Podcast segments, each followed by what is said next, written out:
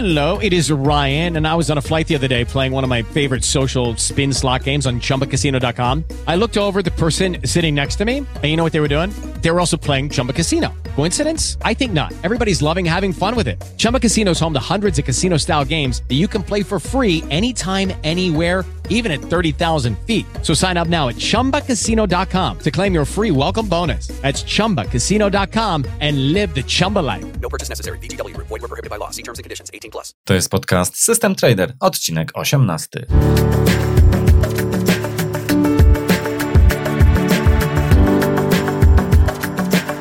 Interesujesz się inwestowaniem na rynkach kapitałowych? Szukasz swojego sposobu na oszczędzanie i pomnażanie pieniędzy? Zastanawiasz się, jak postawić swoje pierwsze kroki na giełdzie? Ponadto fakty, mity, wywiady i ciekawostki ze świata finansów.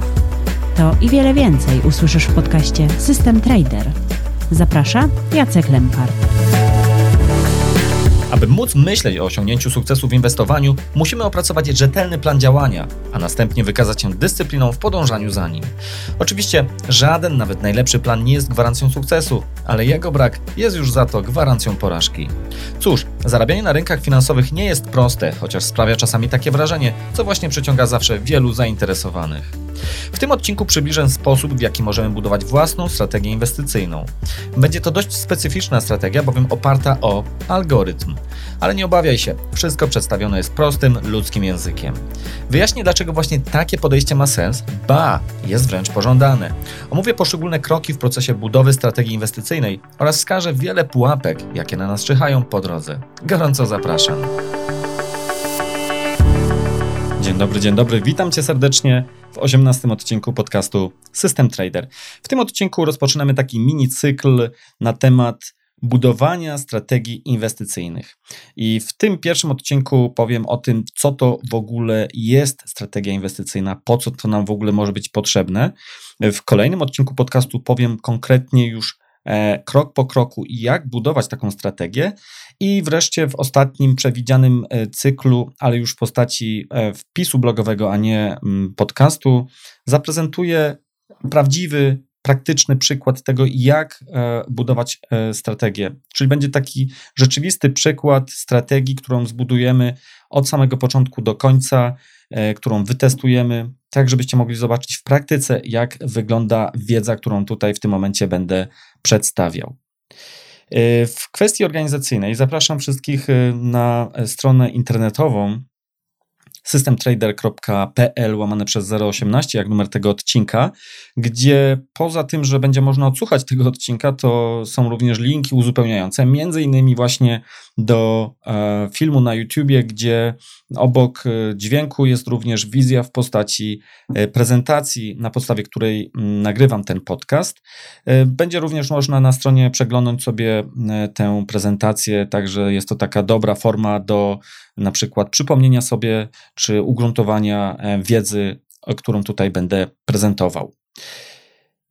Co do założeń wstępnych, zanim pójdziemy, że tak powiem, na żywioł i powiemy już więcej szczegółów, to e, chcę podkreślić, że mówimy tutaj, czy mówiąc o strategiach inwestycyjnych, mam na myśli strategie krótkoterminowe, czyli takie strategie, gdzie pozycje czy transakcje zawierane są dosłownie na e, w przedziale od kilku minut do kilku, kilkunastu dni, maksymalnie kilku tygodni. Czyli są to takie klasyczne strategie, na przykład swing trading, tak zwany, czyli jak to kiedyś widziałem, chyba przetłumaczone na język polski, trading y, czy handel wahadłowy. Mm, y, również day trading, y, ale nie poruszam tutaj, mówiąc o budowaniu strategii takiego inwestowania długoterminowego, czy, czy wręcz inwestowania pasywnego. I również nie będę za dużo poświęcał uwagi budowaniu strategii przy wykorzystaniu tak zwanych algorytmów genetycznych, czyli de facto generowaniu automatycznym, e, automatycznej budowie e, takich strategii, ponieważ jest to temat dość obszerny i myślę, że dla osoby początkującej jednak nie jest to też najlepszy sposób do tego, aby do tematu budowania własnych strategii wchodzić, dlatego że może się pojawić na przykład tendencja pójścia e, drogą na skróty, bo po prostu ktoś sobie pomyśli, że kupi sobie aplikację, w której tylko e, załaduje dane w postaci notowań jakiegoś rynku, na wyjściu otrzyma e, serię wielu różnych strategii, wybierze coś, co mu się będzie podobało i no i właśnie, no i niestety, no nie jest to tak proste, jakby się mogło wydawać, bo generalnie inwestowanie na rynkach finansowych nie jest proste. No i właśnie, czy możemy w ogóle być lepsi od profesjonalistów? Bo tutaj, zanim wejdziemy w szczegóły e, o tym, jak budować strategię inwestycyjną czy też transakcyjną, to musimy sobie szczerze odpowiedzieć na pytanie, czy w ogóle mamy szansę na to, żeby wchodząc na rynek finansowy, móc konkurować z profesjonalnymi uczestnikami tego rynku. E, pytanie jest tym bardziej sensowne, bo od razu chcę uczciwie przestrzec każdego, że na rynkach finansowych naprawdę jest bardzo, bardzo ciężko zarobić jakiekolwiek pieniądze, szczególnie e, w długiej perspektywie czasowej, bo krótkoterminowo tu i teraz, e, że tak powiem, nawet ślepej kurze może się trafić ziarno. Natomiast wielką sztuką jest to, aby ktoś mógł regularnie, w cudzysłowie, pobijać ten rynek i e, po prostu ściągać z niego jakiekolwiek zyski. I trzeba sobie tutaj uczciwie powiedzieć, czy dysponując jakimś skromnym kapitałem, a zresztą nawet gdybyśmy mieli nawet nie tylko skromny, ale wielki kapitał, to też nie warto od razu go wrzucać w rynek, jeżeli nie mamy umiejętności. Natomiast trzeba sobie odpowiedzieć, czy jesteśmy gotowi na to, żeby poświęcić być może kilka, wręcz może i kilkanaście lat swojego życia e, po to, by próbować znaleźć swojej drogi do zarabiania na rynkach finansowych bez gwarancji zarobienia czegokolwiek. Być może wręcz e, po całej przygodzie okaże się, że zakończymy ją uszczupleni, bo stracimy mm, jakiś kapitał, a nie byliśmy w stanie wypracować żadnego zysku, bo po prostu e, odkryjemy, że jednak to jest coś nie dla nas. Chcę po prostu przestrzec każdego, kto myśli, że nie mając żadnego doświadczenia rynkowego, będzie w stanie na przykład w przeciągu dosłownie kilku tygodni czy wręcz miesięcy wypracować sobie jakąś metodę e, czy też strategię do poruszania się po rynku. Niestety jest to dużo, dużo bardziej skomplikowane i no, odpowiedzmy sobie w ten sposób.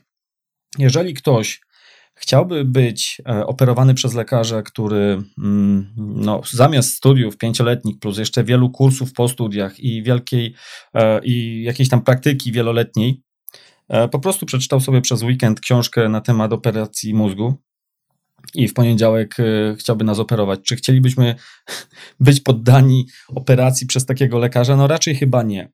I naprawdę to nie jest żadną przesadą, że na rynkach finansowych wcale łatwiej nie jest. Dlatego też musimy sobie z góry odpowiedzieć na pytanie, czy jesteśmy gotowi na wysiłek, aby po prostu w ogóle starać się aktywnie pomnażać nasz kapitał na rynkach finansowych. A już zupełnie bardzo źle jest, jeżeli ktoś na przykład ma niewielki kapitał i myśli, że dzięki rynkom finansowym będzie w stanie z tysiąca złotych nagle zrobić milion złotych, e, co normalnie jest gdzieś tam, e, no powiedzmy, w takiej sytuacji biznesowej mało realne.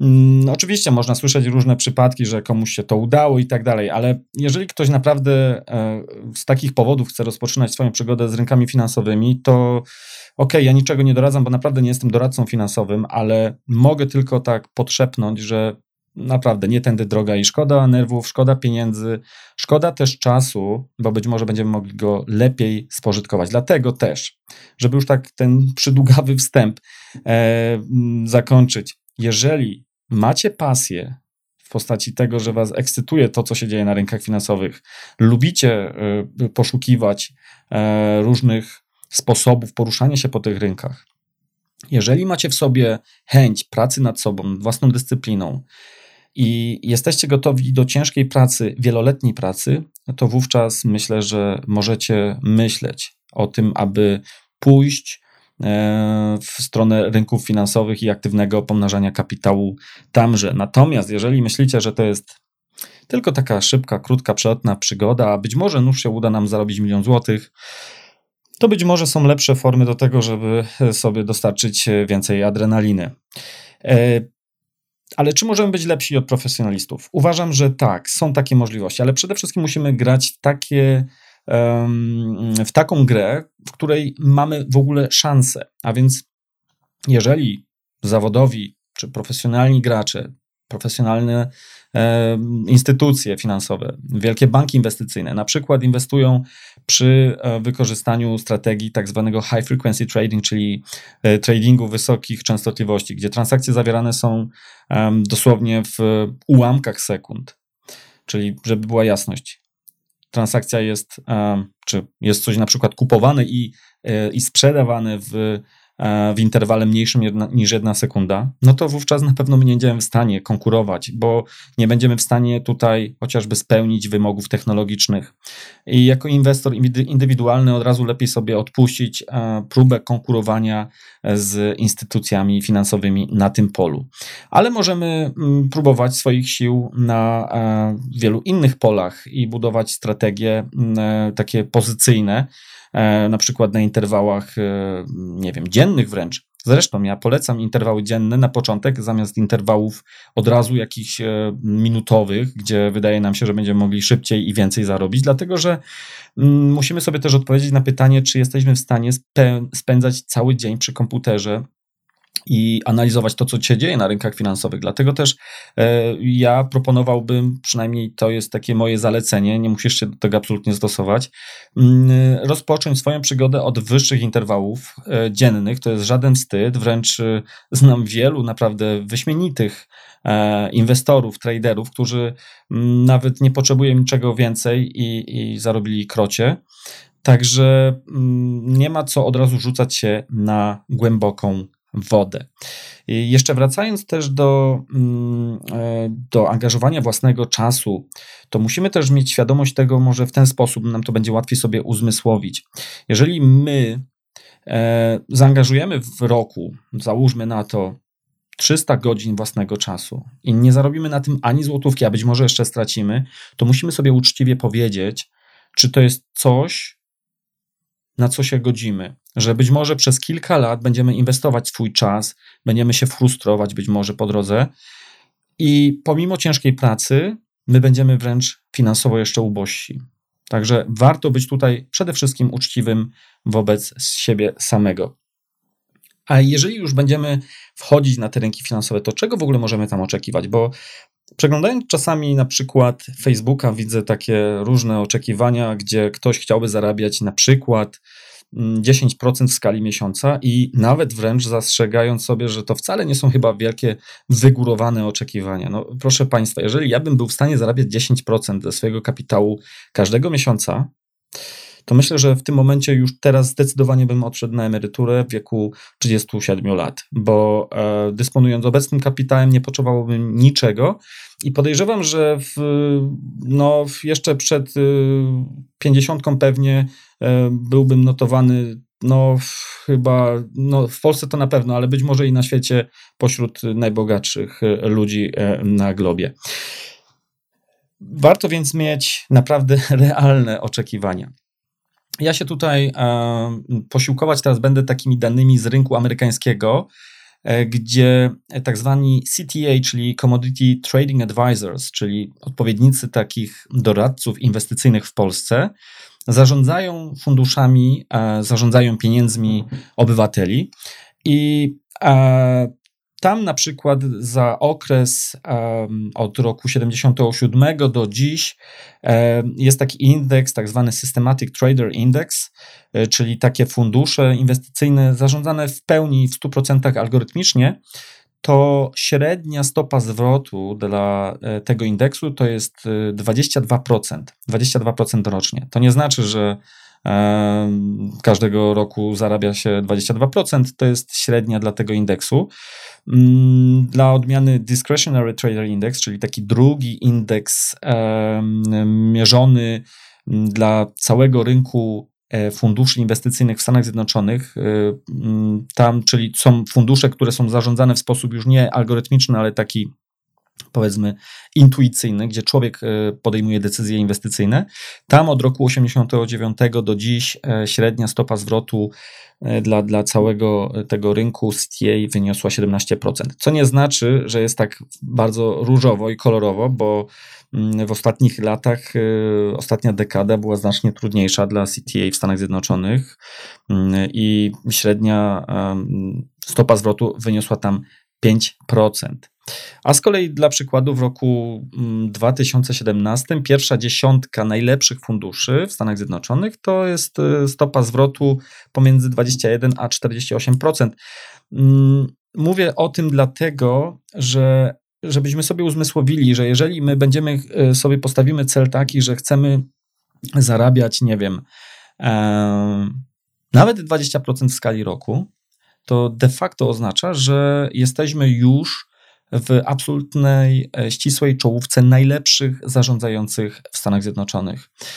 I to nie jest takie łatwe, bo wykręcić jednorazowo wynik e, typu nawet 100% i więcej w danym roku, to się może przytrafić każdemu, w cudzysłowie przytrafić. Natomiast największą trudnością jest powtarzalność powtarzalność wyniku. Zresztą to jest taki też typowy błąd, jaki popełniają ludzie, którzy chcą inwestować w fundusze inwestycyjne. E, mianowicie spoglądają sobie na ranking wszystkich funduszy i wybierają ten, który e, w ostatnim roku na przykład zarobił najwięcej. E, I tutaj jest taka zasada, może trochę odbiegam od tematu, tak zwanego powrotu do średniej. To znaczy, zakładając, że fundusze mają mniej więcej podobny zasób intelektualny, E, może się zdarzyć, że dana strategia w danym roku po prostu wygenerowała nadzwyczajnie wysoki e, zysk, nadzwyczajnie wysoką stopę zwrotu. Natomiast będzie miała tendencję do powrotu do średniej, która jest znacznie niższa. Jeżeli w danym roku zarobiła 200%, to bardzo mało prawdopodobne jest, aby powtórzyć taki wynik e, w kolejnym roku. Znacznie bardziej prawdopodobne jest, że taki fundusz będzie miał znacznie gorszy wynik. I paradoksalnie odwrotnie, jeżeli jest fundusz, który miał nie najlepszy wynik, to zainwestowanie w taki fundusz być może e, rodzi większe nadzieje na to, że w kolejnym będzie e, performował, jak to się mówi trochę nieładnie z angielskiego, lepiej. E, powracając do tej średniej, która jest gdzieś tam, powiedzmy, jak tu powiedziałem przed chwilą, na przykład 17%.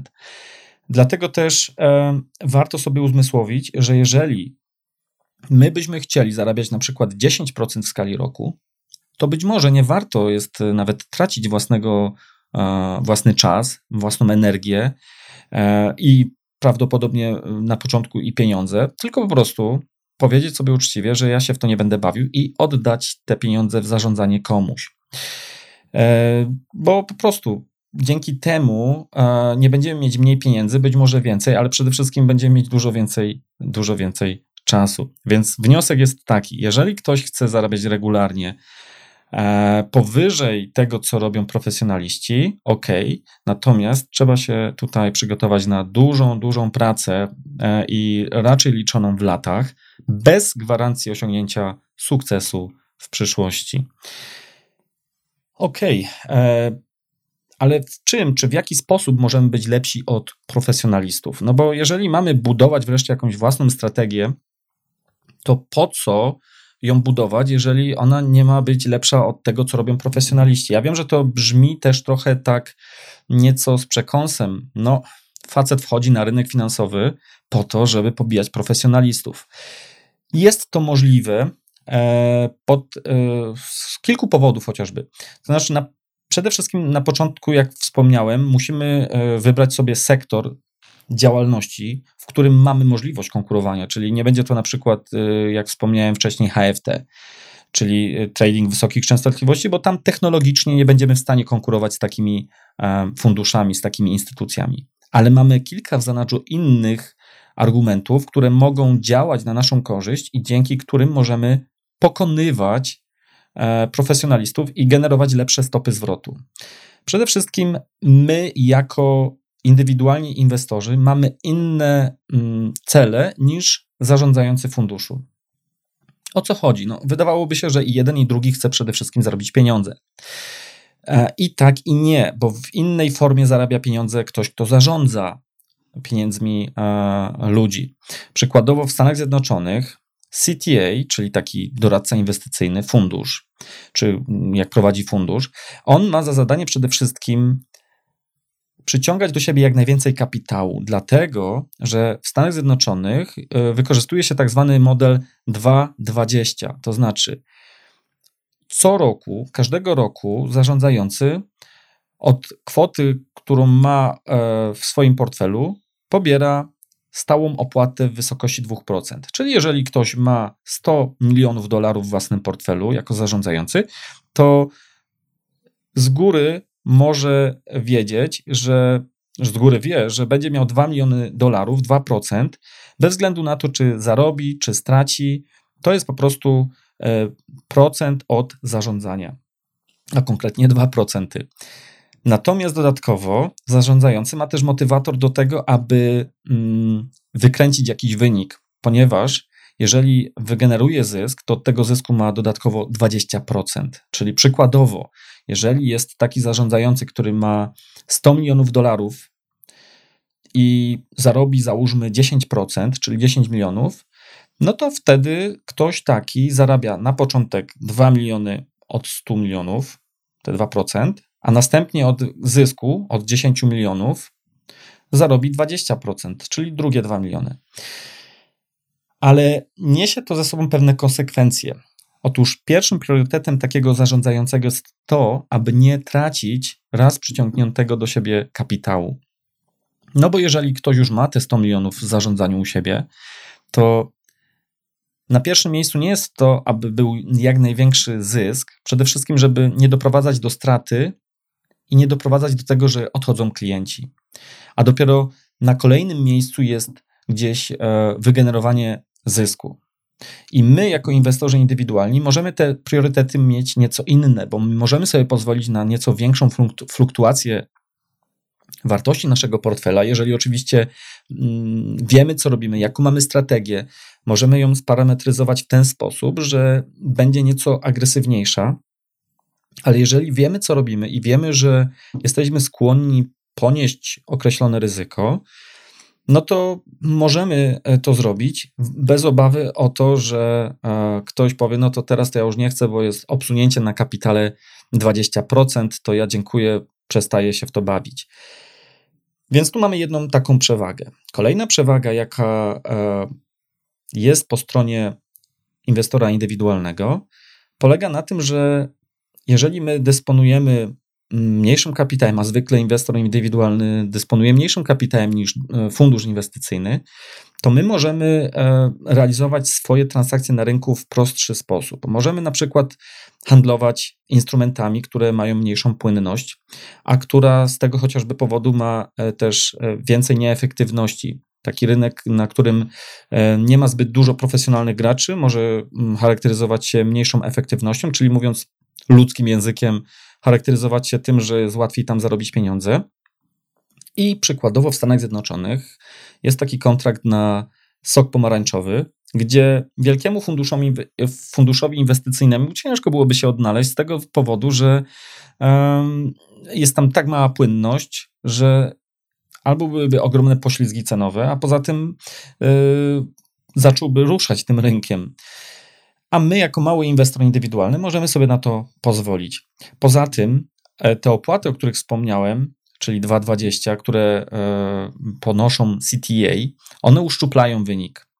Uszczuplają końcowy wynik, czyli jak ja powiedziałem, że e, tam CTA zarabia ileś w skali roku, to jest to wynik już po odjęciu tych y, pieniędzy za, za zarządzanie. Natomiast no, my, jeżeli robimy to sami, to my nie musimy komuś płacić za to i w naturalny sposób e, mamy od razu większy kapitał, który możemy dalej reinwestować. Oczywiście to brzmi fajnie i pięknie, ale zakładając, że oczywiście mamy strategię, która zarabia.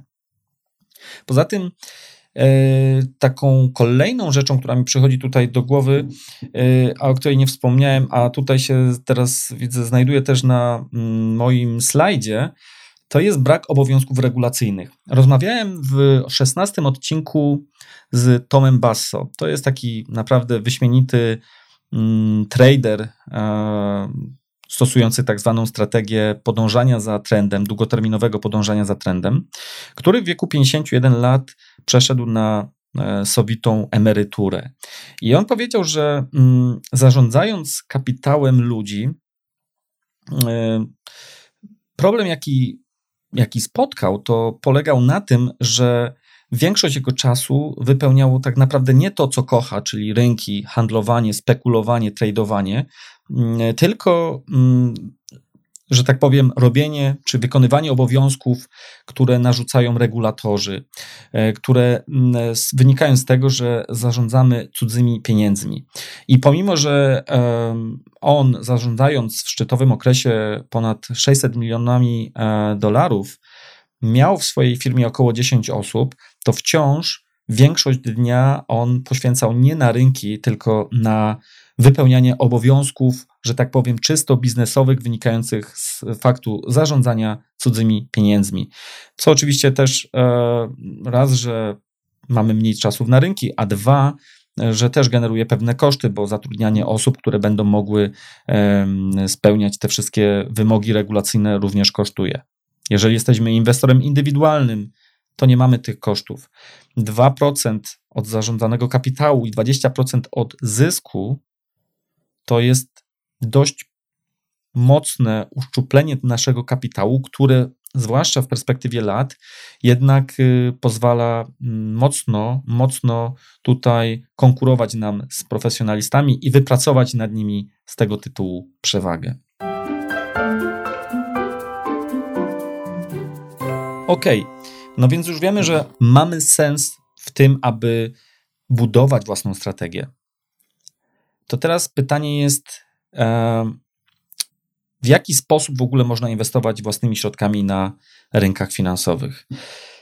E, ja tu wymienię, jakie są dostępne metody, natomiast e, my zajmiemy się konkretną jedną e, metodą podejścia do inwestowania, a mianowicie metodą algorytmiczną, czyli metodą, o której za chwilę powiem więcej, w której to decyzje podejmowane są w bardzo obiektywny sposób przez wcześniej zaprojektowany do tego celu algorytm, czyli konkretne, czyste reguły poruszania się po rynku. Ale poza podejściem algorytmicznym mamy jeszcze podejście hybrydowe, e, które poza algorytmem pozwala również działać w sposób intuicyjny. E, czyli wyobraźmy sobie, że mamy jakiś algorytm, który nam mówi na przykład, że mamy kupić akcje spółki X, ale my nie robimy tego niejako bez automatu, tylko przepuszczamy jeszcze przez taki, powiedzmy, czynnik ludzki. I to człowiek finalnie podejmuje decyzję, czy zawierzyć temu sygnałowi wygenerowan wygenerowanemu przez algorytm, czy nie.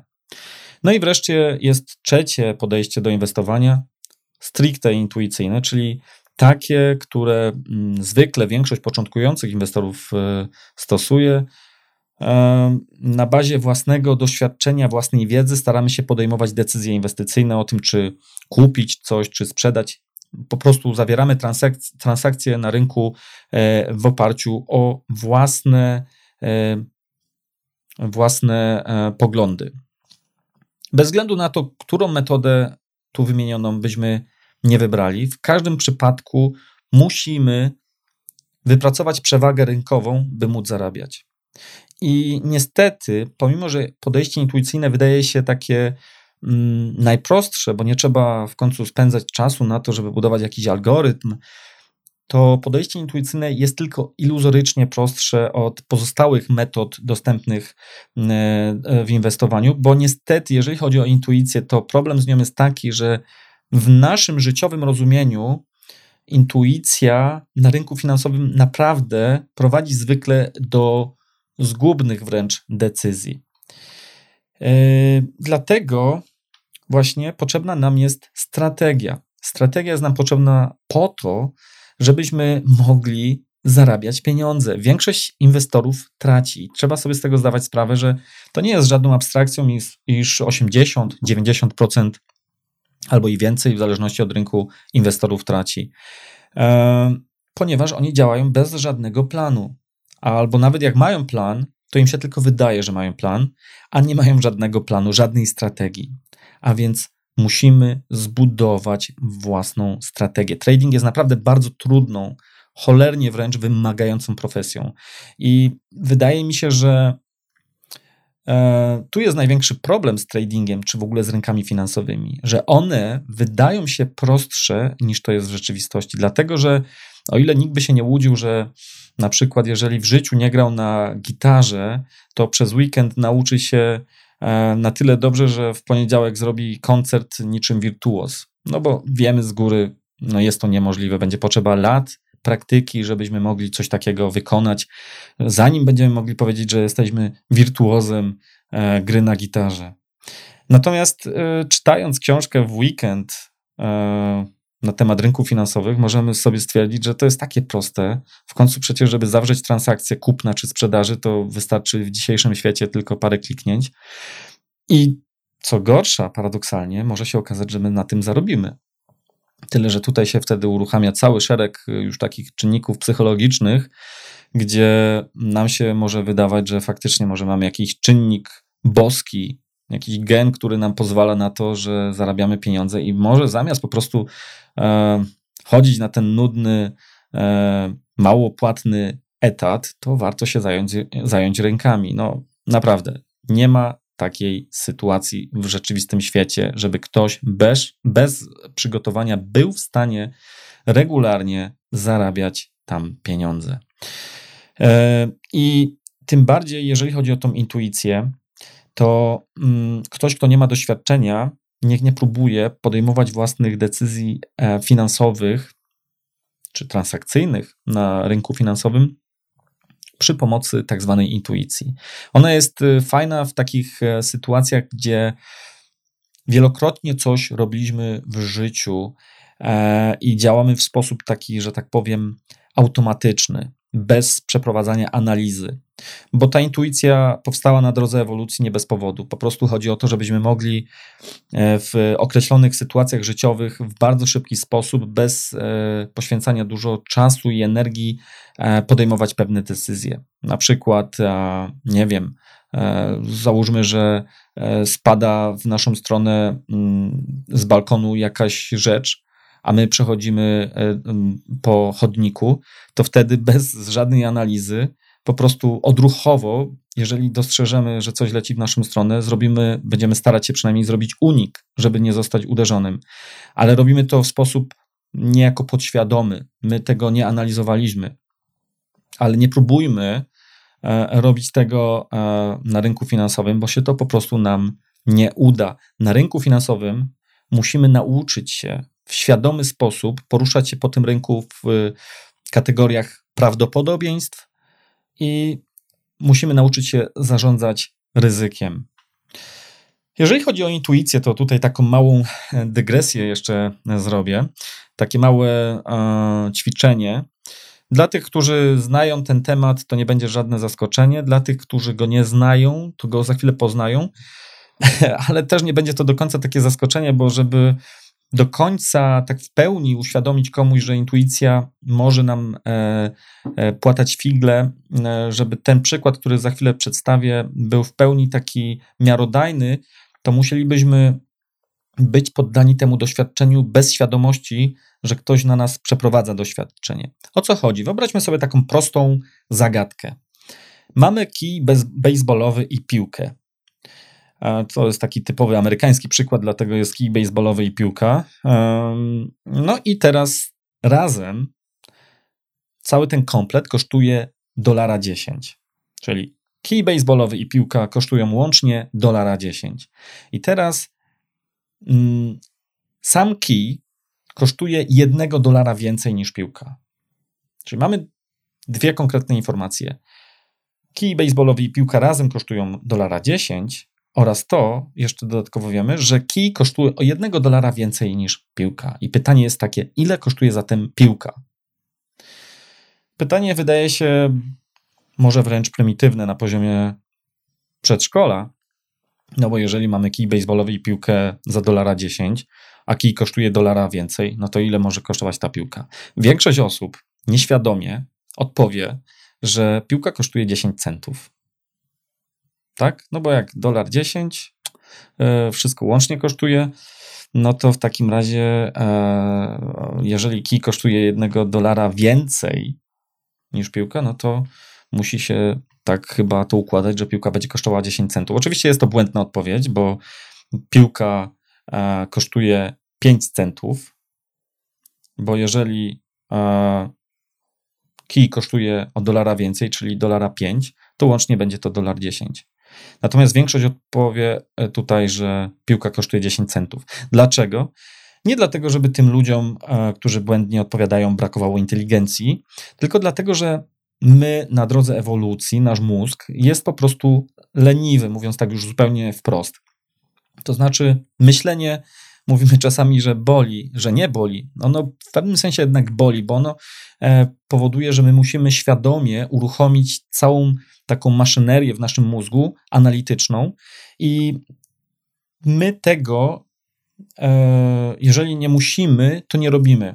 To znaczy, mózg stara się e, iść po najmniejszej linii oporu i jeżeli stawiane mu jest jakieś pytanie, to stara się mm, odpowiedzieć wykorzystując do tego jak najmniej energii.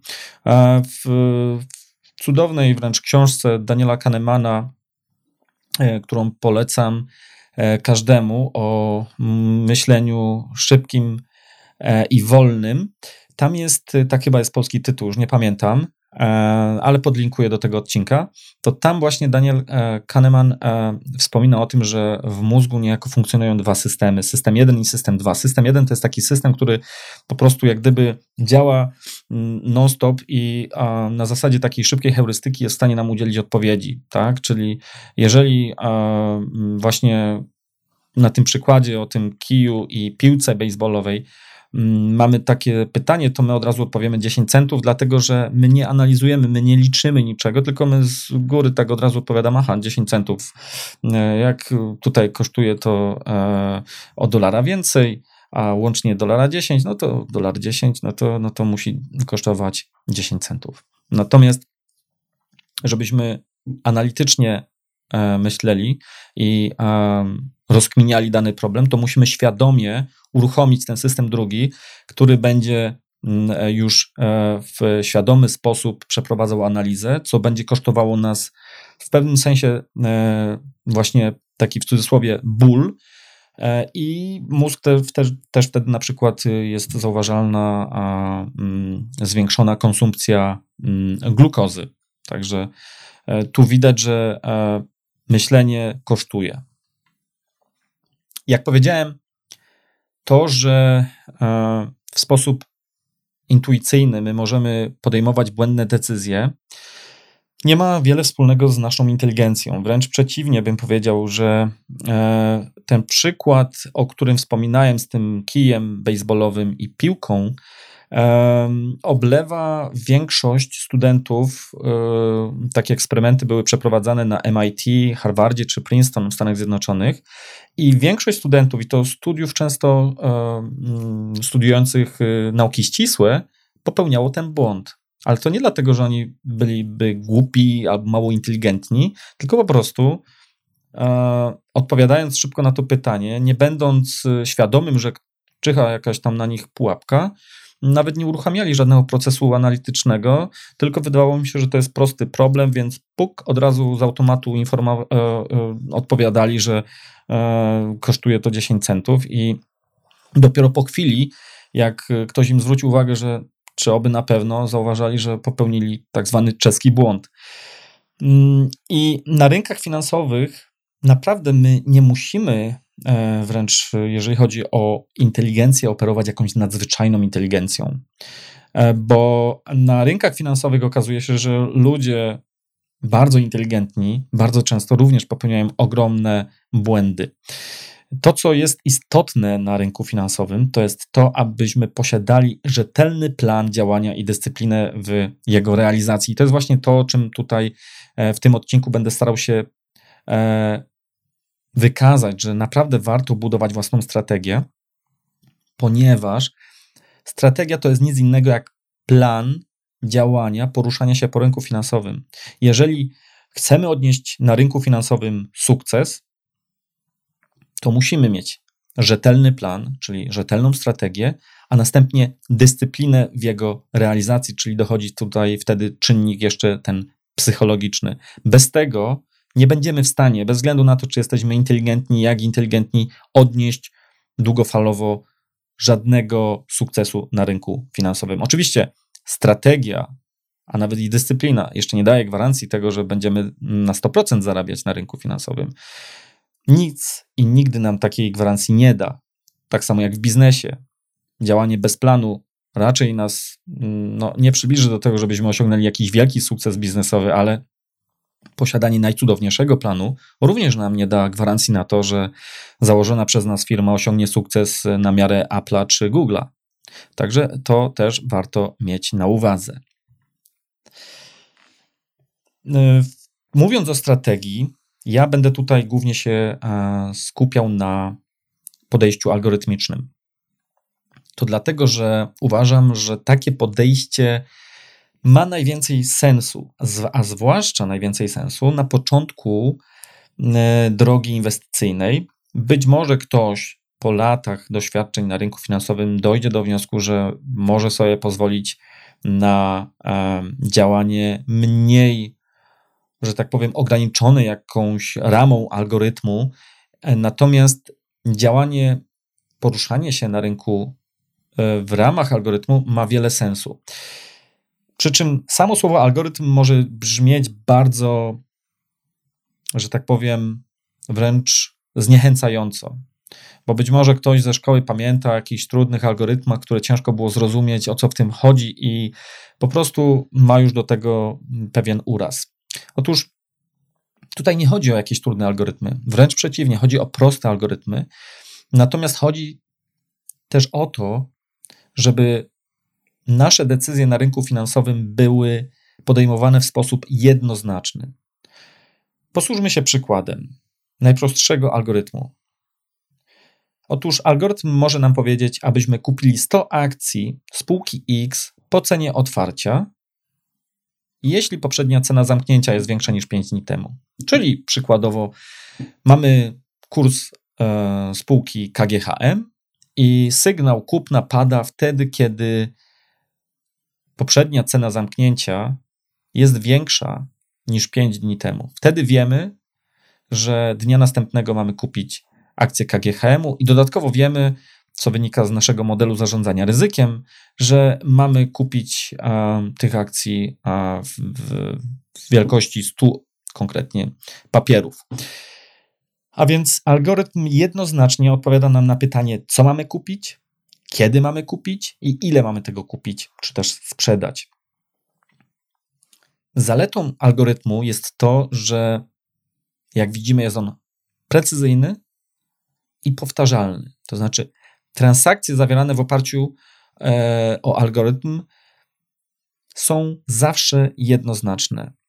E, nie ma tam czegoś takiego, jak można spotkać w internecie, że ktoś się zastanawia, czy będą wzrosty, czy spadki, a może cholera, no, próbujemy to przewidywać. To jest szkoda wręcz na to czasu, po prostu. Naprawdę w ramach mojego podcastu udało mi się już tutaj rozmawiać z wieloma osobami, które zarobiły grube miliony dolarów na rynkach finansowych ale żadna z tych osób nie zarobiła tego na przewidywaniu czegokolwiek. Na rynkach finansowych w, w ogromnej cenie e, jest obiektywizm decyzji. Pozbywanie się emocy, emocjonalnego czynnika, pierwiastka. E, poza tym, algorytm ma tę zaletę, że dużo łatwiej jest zweryfikować poprzez testy na danych historycznych, tak zwany backtesting, jak y, sprawnie funkcjonuje lub nie dana strategia. Nie mam absolutnie nic do Warrena Buffetta. Jest to znakomita postać, jeżeli chodzi o świat finansów. Natomiast jest w moim odczuciu prywatnym, to jest moja opinia, bardzo mocno przereklamowany, jeśli chodzi o próbę naśladowania jego zachowań przez domorosłych inwestorów. Dlaczego? Dlatego, że Warren Buffett działa w określonych warunkach, a jego decyzje nie da się, nie da się jego decyzji zamknąć do jednoznacznego algorytmu. My wiemy mniej więcej, jakimi on się regułami e, kieruje w swoich inwestycjach. Natomiast kapitał i warunki, chociażby podatkowe, w jakich funkcjonuje, sprawia, że jego sytuacja jest kompletnie inna niż in, e, sytuacja jakiegoś przeciętnego inwestora indywidualnego. I bardzo ciężko jest zreplikować to, co robi Warren Buffett. Natomiast dla kontrprzykładu jest wiele funduszy inwestycyjnych działających na, mm, w oparciu o tak zwaną strategię e, trend following, czyli podążania za trendem. Strategii, które są proste do zrozumienia, są bardzo e, łatwe w replikowaniu, przynajmniej od strony technicznej, bo aspekt psychologiczny to jest zupełnie inny temat. A jednak e, to więcej się mówi o Warrenie Buffetcie, a nie o żadnych strategiach e, trend followingowych. Więc tutaj zwracam uwagę, że algorytmy naprawdę mają tę zaletę, iż po prostu są weryfikowalne. Oczywiście to, że są weryfikowalne, to jeszcze nie jest wszystko, ponieważ musimy uważać na pułapki, o których będę mówił e, w kolejnym odcinku podcastu, tak zwanego dopasowania modelu do danych historycznych. No bo możemy sobie wyobrazić taki algorytm, który e, po prostu e, jest tylko i wyłącznie fikcją i który w, rzeczywistości się nie powtórzy. Natomiast no, proszę sobie wyobrazić inwestowanie ala Warren Buffett. W jaki sposób my możemy wytestować strategię naśladującą Warrena Buffetta? Poza tym, czy jesteśmy też gotowi na to, żebyśmy jak Warren Buffett w roku 2008 byli wystawieni na obsunięcie naszego kapitału, jak to się ładnie mówi, na poziomie ponad 40%. Wyobraźmy sobie, że inwestujemy kwotę 100 tysięcy złotych i nagle nasz portfel spada, jego wartość spada do 50 kilku tysięcy złotych. A taka sytuacja miała miejsce e, w funduszu Warrena Buffetta. Nie mówię tego jako coś, co ma wykazać, że Warren Buffett robi coś źle. Ja tylko mówię, że Warren Buffett zrobił to, co zrobił, bo on wiedział, co robił i ma strategię, która funkcjonuje na rynku kilka dekad. Natomiast nie jest to takie łatwe do zastosowania w, e, w rzeczywistości przez małego inwestora. E, jeżeli chodzi o zalety algorytmów, to warto jeszcze zwrócić uwagę na jeden wielki atut tego podejścia, mianowicie na to, że algorytm można zautomatyzować. To znaczy, można sobie wyobrazić sytuację, w której po zbudowaniu i wytestowaniu algorytmu nasz algorytm działa w sposób automatyczny, a my nie musimy tym samym siedzieć przy komputerze, przy notowaniach i podejmować non-stop decyzję o kupnie czy sprzedaży czegoś tam. Po prostu będzie się działo to w sposób automatyczny. Natomiast też od razu przestrzegam. Niektórzy, zwłaszcza początkujący, widzą w tym największą magię. Natomiast to już jest tylko i wyłącznie taki, powiedzmy, zwieńczenie e, naszej pracy i taki czysto techniczny aspekt, bo musimy najpierw mieć strategię, która ma wartość, realną wartość, zanim będziemy ją e, mogli, że tak powiem, automatyzować, bo zautomatyzować można wszystko, tylko chodzi o to, żeby na realnym rynku e, zarabiać. Dlatego algorytmy, jak już wspomniałem, muszą być proste. I mm, tutaj, jak już też wspominałem, nie ma sensu żadna predykcja czyli przepowiadanie, przewidywanie tego, co się będzie działo na rynkach finansowych.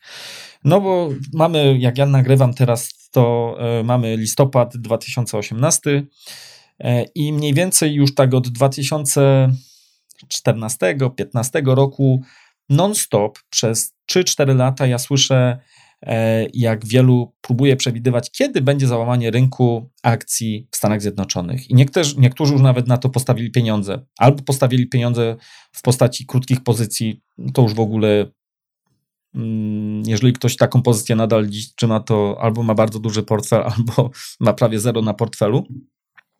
A niektórzy stracili chociażby pieniądze przez to, że stracili e, okazję inwestycyjną, bo na przykład wyszli a priori, przewidzieli w cudzysłowie rynek, że będzie spadał i po prostu wyszli z tego rynku i nie zarobili na tym, co się stało jeszcze przez kolejne 3-4 lata na tym rynku, czyli były ogromne wzrosty.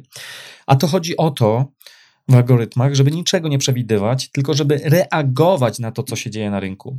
Tom Basso e, w 16 odcinku mojego podcastu pięknie to powiedział w ten sposób, że cena to jest ostateczna zmienna zależna. To znaczy, jakiekolwiek byśmy analizy nie przeprowadzali, analizę fundamentalną, najmądrzejszą, naj, najwspanialszą, E, jakiekolwiek byśmy newsy nawet e, nie przewidzieli, że wybuchnie gdzieś, albo nie wybuchnie wojna, albo że będzie jakiś e, konflikt, cokolwiek. Cena zawsze będzie ostateczną, zmienną, zależną. I dlatego wystarczy reagować tylko na jej zmiany. A dowodem jest na to, na to chociażby właśnie Tom Basso, który inwestuje na rynkach finansowych już przez prawie 50 lat. A takich osób jak on jest wiele, które właśnie poruszając się po rynku tylko poprzez reagowanie na zmiany ceny, są w stanie przez e, wiele dekad zarabiać ciągle pieniądze. Dlatego też ja osobiście jestem przeciwnikiem analizowania newsów, analizowania tego, co powiedzą te tak zwane gadające głowy w telewizji. Dla mnie to po prostu nie ma sensu, bo próba przewidywania rynków finansowych jest z góry, e, jest po prostu z góry skazana na niepowodzenie. Oczywiście zawsze ktoś kiedyś coś trafi, jakiś wielki kryzys, i później zwykle taka osoba jest później dyżurnym e, ekspertem, bo przewidział kryzys w roku 2008. To ja chciałbym, żeby taki ktoś mi jeszcze przewidział pięć kolejnych kryzysów z taką dokładnie, dokład, z taką dokładnością, z taką precyzją. No, nie jest to możliwe. Ale oczywiście medialnie jest to coś bardzo, bardzo atrakcyjnego i ludzie lubią przewidywać, bo wtedy mają poczucie kontrolowania rynków finansowych. Natomiast warto, e, warto sobie zadać trudu troszkę intelektualnego i zrozumieć, że naprawdę wystarczy tylko reagować na cenę. Swoją drogą, analiza techniczna, taka mądra analiza techniczna, to jest nic innego jak reagowanie właśnie na cenę. Analiza techniczna, która często jest e, bardzo mocno krytykowana, e, często w uzasadniony sposób ale to chodzi bardziej o, te, o to, jak się korzysta z danego narzędzia, a nie to, jakie to narzędzie jest. Bo e, mając młotek, można wbijać nim gwoździe, a można też sobie po prostu obijać palce i, i wtedy będziemy mówić, że młotek jest zły. Kto ma wiedzę, nie musi przewidywać, a kto przewiduje, wiedzy nie posiada. To są bardzo fajne słowa, które usłyszałem ostatnio w książce Remigiusza Mroza, którego bardzo namiętnie ostatnimi czasy czytuję albo słucham w formie audio, audiobooków. To jest akurat y, zdanie z y, wotum nieufności. Kto ma wiedzę, nie musi przewidywać, jak kto przewiduje, wiedzy nie posiada. To jest bardzo fajne, bo co prawda ono było, e, to zdanie, ta wypowiedź była w zupełnie innym kontekście, nie rynkowym, nie rynków finansowych. Natomiast y, ja ją trochę przeniosłem sobie tutaj do swoich potrzeb na rynek finansowy i ona, y, co prawda w innym kontekście, ale też ma sens, dlatego że y, to zdanie mówi, że naprawdę ktoś, kto ma wiedzę, nie musi przewidywać rynków finansowych, nie musi przewidywać, czy będą jakieś krachy finansowe i kiedy one będą, bo to jest po prostu skazane na porażkę. Natomiast jak ktoś nie ma wiedzy, nie ma strategii, no to wtedy przewiduje. No cóż, natomiast ten pierwszy zarabia, a ten drugi w długim terminie nie zarabia. Ok, więc wiemy już, jakie są zalety tych algorytmów. Natomiast niestety to nie jest tak, że algorytmy to jest y, lek na całe zło. I e, algorytmy mają również swoje wady. Po pierwsze, nie jest prawdą, że jak algorytmy sobie funkcjonują na rynku finansowym, to my jesteśmy, mm, że tak powiem, tutaj emocjonalnie znacznie w lepszej pozycji, bo nie musimy przeżywać tego, co się dzieje w naszym procesie inwestycyjnym. Niestety, emocje zawsze będą, bo e, nawet jeżeli decyzje są podejmowane w oparciu o algorytm, to my wciąż widzimy, co się dzieje na naszym rachunku. Jeżeli przechodzimy przez obsunięcie na naszym kapitale i widzimy, że tracimy na przykład na naszym portfelu jakąś określoną kwotę pieniędzy, to i co gorsza, na przykład to się przeciąga w czasie, bo mm, często jest tak, że mm, lepiej jest jednorazowo stracić 20%, które bardzo szybko w przeciągu kilku dni odrobimy, niż mieć obsunięcie na poziomie 10%, które będzie się przedłużało rok, dwa. Natomiast bez względu, czy to e, obsunięcie na kapitale jest w oparciu, e, jest wynikiem działania algorytmu, czy też naszych decyzji e, takich e, intuicyjnych, tak zwanych dyskrecjonalnych, to jednak emocje będą zawsze częścią tego procesu inwestycyjnego. E, Kolejną wadą, chociaż nie wiem, czy to jest dobre określenie algorytmu, to jest to, że aby zbudować algorytmy, to musimy dysponować pewną wiedzą e, programistyczną. I to naprawdę bez przesady. To nie chodzi o to, że mamy być zawodowym, profesjonalnym programistą, który musi iść na studia informatyczne, a później wiele lat praktykować i uczyć się wielu różnych bibliotek. Tutaj naprawdę chodzi tak naprawdę o podstawowe myślenie logiczne i zawarcie takich podstawowych, logicznych reguł, e, zapisanie ich w postaci języka programowania. Coś, co naprawdę jest w stanie ogarnąć każdy człowiek, nie będący programistą. E, każdy człowiek, który potrafi cokolwiek logicznie myśleć, czyli większość z nas tak naprawdę. E, więc nie dajemy sobie wmówić, że programowanie jest tylko zarezerwowane dla programistów. I nie jest to tak, że mówię to dlatego, że sam jestem zawodowym programistą i że z programowaniem mam styczność już e, ze dwie dekady, nawet więcej, ale po prostu programista ma zupełnie inny obszar, że tak powiem, inny zakres wiedzy potrzebny do realizowania swojego zawodu niż to, co jest, będzie nam potrzebne przy budowaniu algorytmu do prostej strategii. I, I jakby to tak przyłożyć procentowo, to powiedziałbym, że to jest relacja co najmniej 1 do 100. Co najmniej 1 do 100. To znaczy, naprawdę nie trzeba być profesjonalnym, zawodowym programistą, żeby móc zajmować się algorytmicznym podejściem do rynków finansowych w takim rozumieniu, jakim tutaj e, mówię. E, wadą algorytmów kolejną jest też to, że możemy, już o czym trochę wspomniałem wcześniej, łatwo się oszukiwać. To znaczy, jak budujemy strategię na danych historycznych, no bo innych oczywiście nie mamy, to możemy niestety robić wszystko tak, żeby te nasze wyniki które dostajemy w testach, były jak najlepsze i wtedy my będziemy się widzieć e, w lepszym świetle, jeszcze, e, jeszcze bardziej pozytywnie wszystko będziemy widzieć, dlatego że mm, wyniki będą się cały czas poprawiały. No bo wyobraźmy, budujemy sobie jakąś prostą strategię, mamy dziesięcioletni okres, dla którego testujemy tę strategię i wygenerowała ona nam na przykład, załóżmy, 15% stopy zwrotu średnio rocznie. Ale My jesteśmy bardzo mądrzy. Dodaliśmy jeszcze jedną, drugą, trzecią regułę i jeszcze, i jeszcze, i jeszcze kilka innych, i nagle z 15% robi się 50%, załóżmy w skali roku. Średnia stopa zwrotu.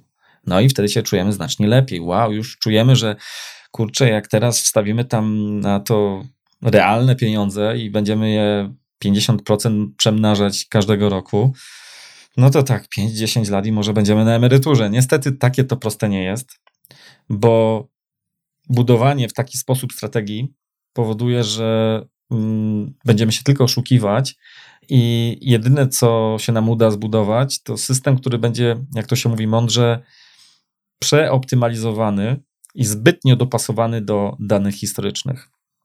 O tym będę mówił w szczegółach w kolejnym odcinku, gdzie będę mówił już, jak powinien wyglądać poprawny proces budowania strategii inwestycyjnej, żeby unikać mm, zagrożenia w postaci oszukiwania na wynikach. Bo musimy zawsze pamiętać, że działając na danych historycznych, to przeszłość nigdy nie będzie równa przyszłości. Ona może być cokolwiek podobna, ale nigdy nie będzie tożsama ale my z kolei jesteśmy poniekąd skazani na działanie na danych historycznych, no bo nikt z nas nie zna przyszłości. Dlatego też musimy działać na danych historycznych z ogromną ostrożnością. Zaletą algorytmów jest też to, że my możemy w jednym momencie uruchomić wiele strategii. Ciężko jest nam, jako człowiekowi, na przykład inwestować jedno, tym samym czasie mm, i to jeszcze na jakimś małym interwale czasowym, załóżmy e, intradayowo, jak to się mówi, czyli na wykresie powiedzmy 15-minutowym, e, gdzie musimy non-stop śledzić, co się dzieje na rynku i równocześnie działać na załóżmy 10 rynkach. Jest to bardzo ciężkie do zrealizowania dla, dla nas jako człowieka. Natomiast w przypadku algorytmu, który jest zautomatyzowany, nie ma problemu. Może być jeszcze więcej rynków. Mało tego, Dokładając do portfela kolejne strategie, możemy wypracować coś, co będzie bardzo interesujące dla nas, bo możemy, dokładając kolejne strategie, powiększać zysk, ale zmniejszając ryzyko, bo będziemy to ryzyko rozpraszać. Jak w danym momencie strategia X będzie miała nie najlepszy okres, będzie tracić, jeżeli te strategie w portfelu są e, mało ze sobą skorelowane, być może inna strategia w tym momencie będzie zarabiała. Per saldo nie będziemy może mm, na wielkim plusie, ale przynajmniej będziemy tracić mniej niż gdybyśmy mieli tylko jedną strategię w portfelu. Dlatego e, jest to bardzo duża zaleta, jeżeli chodzi o algorytmy. Natomiast jeżeli chodzi o budowanie strategii, to jak powiedziałem, w kolejnym odcinku wejdę tutaj w większe szczegóły, gdzie będę opowiadał krok po kroku, jak powinien taki proces wyglądać. Natomiast od razu chcę też, jak gdyby, przestrzec. Nie ma jednego prawdziwego, najlepszego procesu budowy strategii. To nie jest tak, jak 2 plus 2 jest 4 i, i zawsze tak będzie, o ile jeszcze tam nie będziemy stosować jakichś jednostek urojonych. Natomiast y, tutaj, o ile algorytm finalnie daje nam jednoznaczne, obiektywne decyzje, o tyle samo budowanie algorytmu jest w pewnym sensie też i sztuką, gdzie my musimy sposób budowania algorytmu, tą metodę budowania algorytmu dopasować też do własnych osobistych preferencji. I zdarza się tak, że osoby, które osiągają sukcesy na rynkach finansowych, działając w oparciu o algorytmy, budują te algorytmy w różny sposób. Więc nie ma jednego, jednego prawdziwego sposobu na budowanie. Mówię to też dlatego, żeby przestrzec kogoś przed tym, żeby tutaj oceniał szybko na przykład to, co będę mówił w kolejnym odcinku, że a, to jest nieprawda, bo bo ty stosujesz coś w budowie algorytmów, czego nie stosuje tamten pan i co więcej on powiedział, że to jest głupie, a ty mówisz, że to jest jednak fajne. Naprawdę, musimy sami wszystko, to co ja mówię, warto się tym inspirować, ale musimy wszystko sami sprawdzać. Jak to mówił Ronald Reagan e, w odniesieniu do, do Rosjan, trust but verify. Ja będę mówił o procesie, o metodologii, która jest bliska mi i moim doświadczeniom e, i która jest oparta na e, metodologii Roberta Pardo, Robert Pardo to jest y, człowiek legenda w świecie inwestowania, człowiek, który jest pionierem też w stosowaniu algorytmów, jeżeli chodzi o inwestowanie, i człowiek, który mm, odniósł ogromny sukces na rynkach finansowych, który zarobił ogromne, e, ogromne pieniądze na rynkach finansowych i jest znany też z popularyzacji poprzez swoją książkę właśnie algorytmów na rynkach finansowych. Dodatkowo, obok Roberta Pardo, y, wykorzystam też y, podejście, e, które stosuje Kevin Davy. Kevin Davy był mm, właśnie moim gościem ostatnio w podcaście. E, w, to jest podcast numer 17. I co prawda, Kevin Davy ma podobne podejście do Roberta Pardo, natomiast nawet oni, pomimo tego, e, że są podobni, to się jednak gdzieś tam różnią. I o tym będę mówił w kolejnym odcinku, e, gdzie te różnice są, a mimo wszystko mogą e, obaj odnosić sukcesy na rynkach finansowych. No i poza tym też ja zajmuję się algorytmami na rynkach finansowych już mniej więcej 10 lat i mm, to nie jest tak, że ja w 100% wykorzystuję to, co mm, wykorzystuje jakiś inny inwestor A czy B, natomiast y, mam też swoje przemyślenia, swoje doświadczenia, coś, co działa mi dobrze, e, co się sprawdza. I o tym też będę mówił e, w kolejnym odcinku. Ja w swoim podcaście tutaj, co też jest świetną bazą edukacyjną dla mnie samego, rozmawiałem z wieloma traderami, którzy odnieśli sukcesy. I to nie takie sukcesy krótkoterminowe, że rok, dwa, trzy ktoś zarabiał, tylko traderów, którzy na rynku są od 20, 30, 40, a nawet i 50 lat, jak Andrea Unger, e, Thomas Stritzman, Tom Basso, e, Perry Kaufman czy Linda Rashki i każdy z nich, jak rozmawiałem tutaj, ma inny swój pewien, w pewien sposób indywidualny styl. Dlatego warto się inspirować pracą innych, natomiast trzeba zawsze wszystko samemu weryfikować i starać się podejmować decyzje samodzielnie. I naprawdę sukces można osiągać na wiele sposobów. Ja tutaj wymienię kilka takich przypadków, w których różne osoby znane, że tak powiem, w branży różnią się między sobą co do poglądów, czy stosować daną technikę, czy metodologię, czy nie. Wymienię tutaj kilka takich przypadków, natomiast one mogą być mało zrozumiałe teraz dla kogoś, kto w temacie nie jest y, rozeznany. I myślę, że to się stanie wszystko bardziej jasne w kolejnym odcinku, kiedy będziemy opowiadać już w szczegółach, jak są budowane te strategie, ale tak, żeby przelecieć szybko po temacie. Na przykład są testy tak zwane walk forward. Są tacy zawodnicy jak Andrea Unger, którzy ich nie stosują, ale e, są też tacy zawodnicy właśnie jak Tom, e, jak Robert Pardo, który jest wręcz ich e, pomysłodawcą i obaj zarobili ogromne pieniądze na rynkach. Są tacy, którzy optymalizują strategię, są tacy, którzy ich nie optymalizują, są tacy, którzy korzystają tak zwanej analizy Monte Carlo, e, inni nie korzystają. Są tacy, co korzystają algorytm, z algorytmów genetycznych, inni nie. E, I, I tak dalej, i tak dalej. Nie chcę tego wymieniać wszystkiego tutaj w szczegółach, bo nie będzie to wiele mówiło komuś, kto e, w temat dopiero wchodzi. Natomiast raz jeszcze podkreślę, warto się inspirować wiedzą innych, natomiast finalnie, zwłaszcza w finansach, trzeba wszystko wytestować samemu i decyzje podejmować również samodzielnie. Nawet jakbyśmy mieli najlepszych doradców, to doradca powinien być tylko doradcą. Myśmy powinni weryfikować wiedzę doradców najlepiej u innych jeszcze doradców, niejako krzyżowo, i wyciągać z tego e, wnioski dla siebie. Okej, okay, to tyle, jeżeli chodzi o dzisiejszy odcinek. E, miało być krótko, a widzę, że już się zrobiło ponad godzinę gadania. E, dlatego też starałem się, e, znaczy zdecydowałem, aby ten odcinek był jednak podzielony na dwa odcinki, bo e, w kolejnym odcinku już będę mówił konkretnie, krok po kroku, jak budować, jak powinien wyglądać proces budowy e, strategii e, inwestycyjnej. Ja teraz wymienię tylko te etapy, a w kolejnym odcinku już sobie w szczegółach opowiemy, jak każdy etap wygląda. A więc tak, jeżeli chcemy zbudować własną strategię, to krokiem numer jeden jest określenie celu, czyli co chcemy osiągnąć tą strategią. Krok numer dwa to jest pomysł. Musimy wiedzieć, w jaki sposób musimy znaleźć pomysł, aby ten cel, który sobie wyznaczyliśmy, osiągnąć.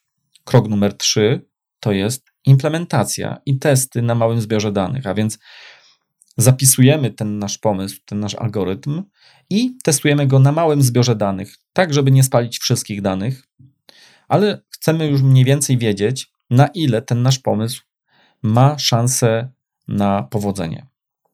Jeżeli ten krok się, że tak powiem, uda nam przeskoczyć i to, co e, sobie zapisaliśmy, wymyśliliśmy, działa, a niestety większość przypadków, większość pomysłów niestety nie działa, ale jeżeli nam się uda znaleźć pomysł, który działa, to krokiem numer cztery jest już rozbudowana forma testów. Tutaj już będziemy katować naszą strategię, aby sprawdzić, czy naprawdę to, cośmy sobie wymyślili, naprawdę ma szansę powodzenia w realnym rynku.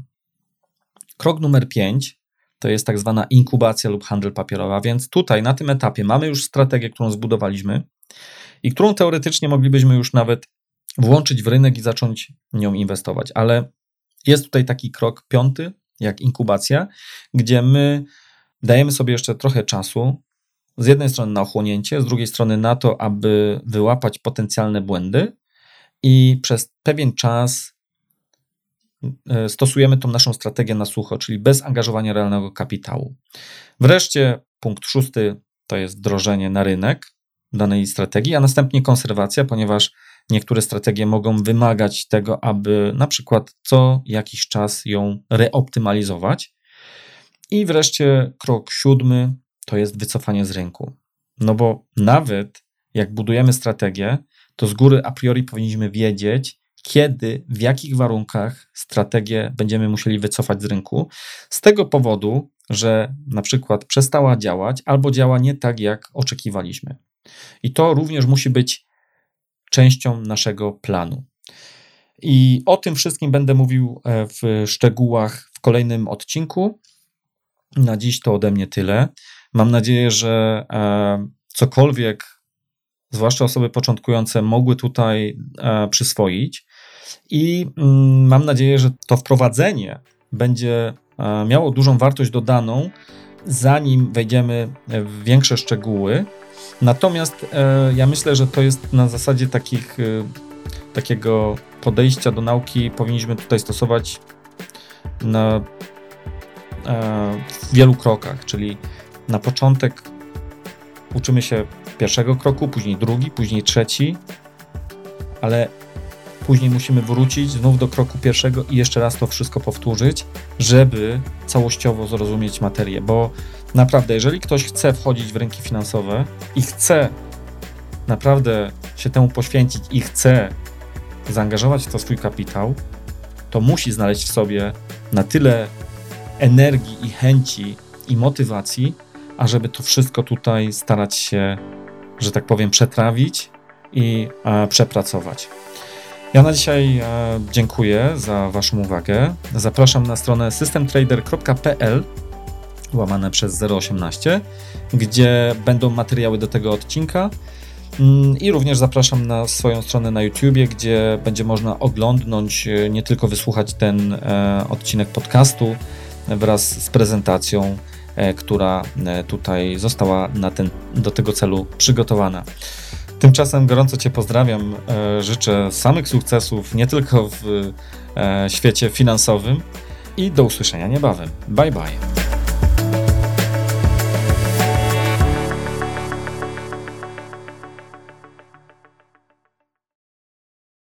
With the Lucky Land slots, you can get lucky just about anywhere. This is your captain speaking. Uh, we've got clear runway and the weather's fine, but we're just going to circle up here a while and uh, get lucky. No, no, nothing like that. It's just these cash prizes add up quick. So I suggest you sit back, keep your tray table upright, and start getting lucky. Play for free at LuckyLandSlots.com. Are you feeling lucky? No purchase necessary. Void where prohibited by law. 18 plus terms and conditions apply. See website for details.